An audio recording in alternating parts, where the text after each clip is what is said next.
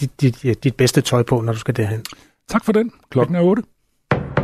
Nu er der nyheder på Radio 4. Det ekspertudvalg, der har vurderet modeller for en CO2-afgift på landbruget, vil anbefale en afgift på højst 750 kroner per udledt ton CO2, derfra TV2 og Kristelig Dagblad.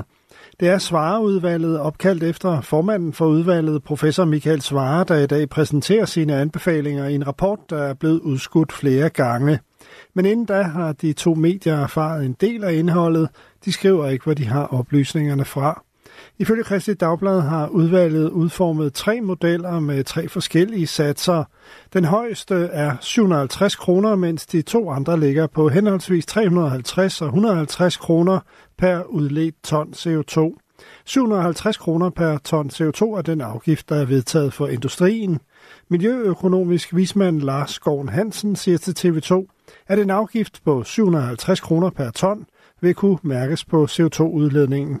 Jamen, det vil have en betydelig effekt, altså give et øh, kraftigt incitament til, at landbruget reducerer CO2-udledningerne.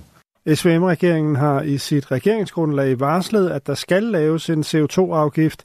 Den har været stærkt omdiskuteret, og blandt andet har flere i Venstres bagland talt imod. For landbruget har der været bekymring om, at en CO2-afgift kan føre til tab af arbejdspladser i landbruget, hvis produktionen flytter til udlandet.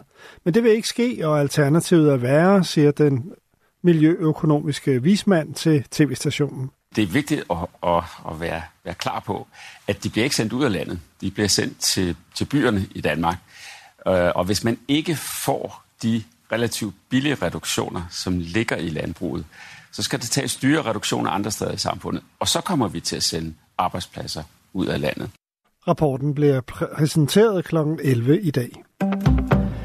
Kun knap hver tiende europæer tror på, at Ukraine kan vinde krigen over Rusland og genvinde sit territorie. Det viser en undersøgelse fra tænketanken European Council on Foreign Relations. Støtten til Ukraine er fortsat høj, men de fleste adspurgte, 37 procent, tror, at krigen vil ende med en form for kompromisaftale mellem Rusland og Ukraine. 20 procent tror på en sejr til Rusland. Undersøgelsen blev gennemført i januar i 12 europæiske lande her i blandt Frankrig, Tyskland og Sverige. Den 29. maj skal sydafrikanerne til stemmeboksene, når der både afholdes nationalt valg og valg i landets ni provinser.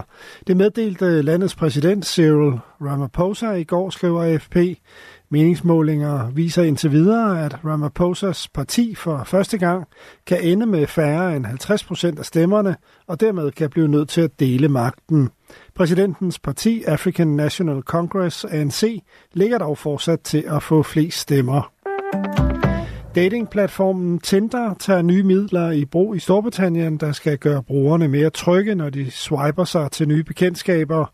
Fremover kan brugerne frivilligt lade appen ID-tjekke dem ved at sammenligne en video af dem med billeder fra deres pas eller kørekort, det skriver BBC. Brugere, der har lavet sig tjekke, vil få et vandmærke på deres profil.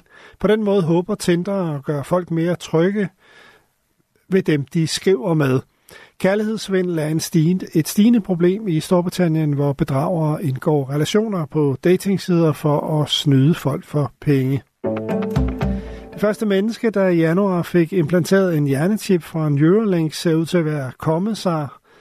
Det fortæller Elon Musk, ejer af selskabet Neuralink, under et event på det sociale medie X. Thomas Sand fortæller. Fremskridtene er gode, og patienten synes at være kommet sig fuldt ud uden nogen bivirkninger, som vi er klar over, siger Mosk. Patienten er i stand til at flytte en mus rundt på skærmen ved bare at tænke. Allerede få dage efter, at personen fik implanteret chippen, sagde Mosk, at de indledende resultater var lovende. Implantatets formål er at behandle lidelser som blindhed og lammelse, Arbejdet går nu på at få så mange knaptryk som muligt ved at tænke, lyder det. Teknologien virker primært gennem et implantat, der går under navnet Link. Det er et apparat på størrelse med fem mønter stablet oven på hinanden, som placeres inde i hjernen ved hjælp af kirurgi. Ifølge Sky News har Musk, der også ejer X og elbilselskabet Tesla, fortalt, at hjernechippen på sigt kan hjælpe personer med handicap som Stephen Hawking med at kommunikere hurtigere end en auktionarius. Først diset og lidt regn, senere klarer det op 5-9 grader. Det var nyhederne på Radio 4 i studiet Henrik Møring.